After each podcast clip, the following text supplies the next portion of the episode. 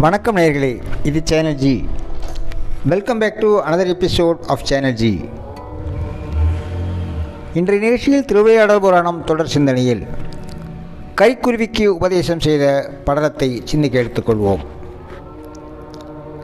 கரிக்குருவிக்கு உபதேசம் செய்த படலம்.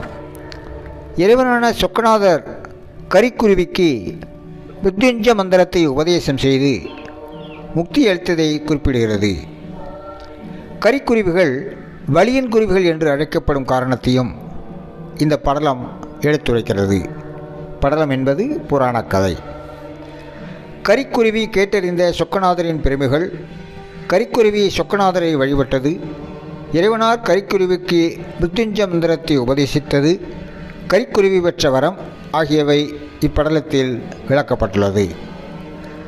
கரிக்குருவிக்கு உபதேசம் செய்த படலம் திருவிளையாடல் புராணத்தின் கூடல் காண்டத்தில் நாற்பத்தி ஏழாவது படலமாக அமைந்துள்ளது.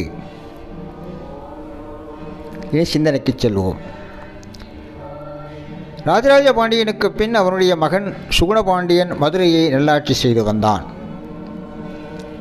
அப்போது முற்புறவியில் நல்ல வினைகள் செய்த ஒருவன் சில தீவினைகளால் மதுரைக்கு அருகில் உள்ள ஊரில் கரிக்குருவியாக பிறந்தான். அக்கரிக்குருவியை காகம் உள்ளிட்ட பறவை இனங்கள் தலையில் கொத்தின இதனால் கரிக்குருவிக்கு தலையில் காயங்கள் உண்டானது. கரிக்குருவியால் அப்பறவைகளை எதிர்க்க இயலவில்லை. எனவே கரிக்குருவி அவ்வூரை விட்டு காட்டுப்பகுதிக்கு சென்று விட்டது அங்கு ஒரு நாள் மரத்தில் கரிக்குருவி அமர்ந்திருந்தது. அப்போது சிவபக்தர் ஒருவர் தன் அடியவர் கூட்டத்தினருடன் அம்மரத்தடிக்கு வந்தார். சிவபக்தர் கூட்டத்தினரை நோக்கி தலம் தீர்த்தம் மூர்த்தி என மூன்று சிறப்புகளையும் உடையது மதுரை எம்பதி அங்கு கோவில் கொண்டிருக்கும் சொக்கநாதர் தலை சிறந்தவர். அவர் தம் பக்தர்களுக்கு இம்மையிலும் மறுமையிலும் நற்கதி அளிப்பவர் என்று மதுரையின் சிறப்புகளையும் சொக்கநாதரின் பெருமைகளையும் எடுத்துக் கூறினார்.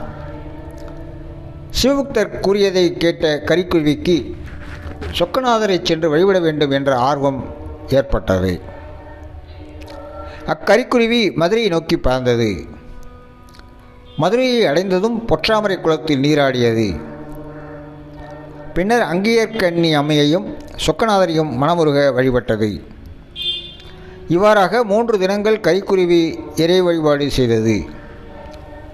கரிக்குருவியின் செயலினை கண்டதும் அங்கையர்கண்ணி அம்மையார் இறைவனாரிடம் ஐயனி இக்கரிக்குருவி வழிபடும் காரணம் என்ன? என்று கேட்டார்.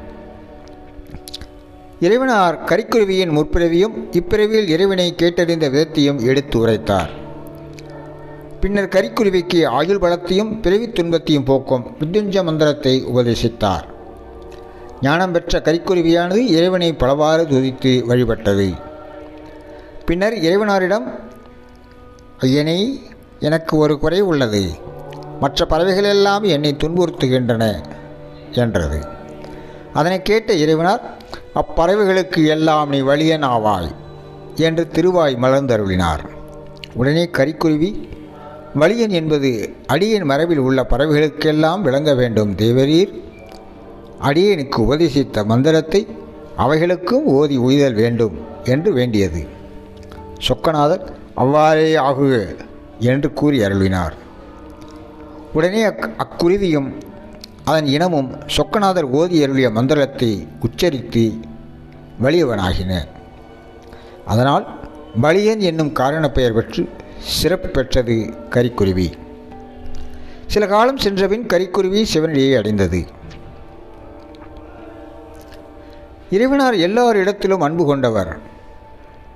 நம்முடைய நல்வினைகள் நன்மை தீமை எல்லாவற்றிலும் நம்மை நல்வழிப்படுத்தும் பெருங்கருணையாளன் இறைவன் என்பதை எடுத்துச் சொல்வதே இப்படலம் கூறும் கருத்தாகும். இறைவனார் எல்லார் இடத்திலும் அன்பு கொண்டவர் நம்முடைய நல்வினைகள் நம்மை வெளிப்படுத்தும் ஆகியவை இப்படலம் கூறும் கருத்தாக அமைந்துள்ளது. அன்பு இது சேனல்ஜி உங்கள் எண்ணங்களையும் கருத்துக்களையும் எங்களுக்கு எழுதி அனுப்புங்கள். நீங்கள் எழுதி அனுப்ப வேண்டிய முகவரி podcast channel G at Gmail dot com இன்னொரு நிகழ்ச்சியில் உங்களை சந்திக்கும் வரை உங்களிடமிருந்து அன்பு வணக்கம் கூறி விடைபெறுகிறோம். நன்றி வணக்கம்.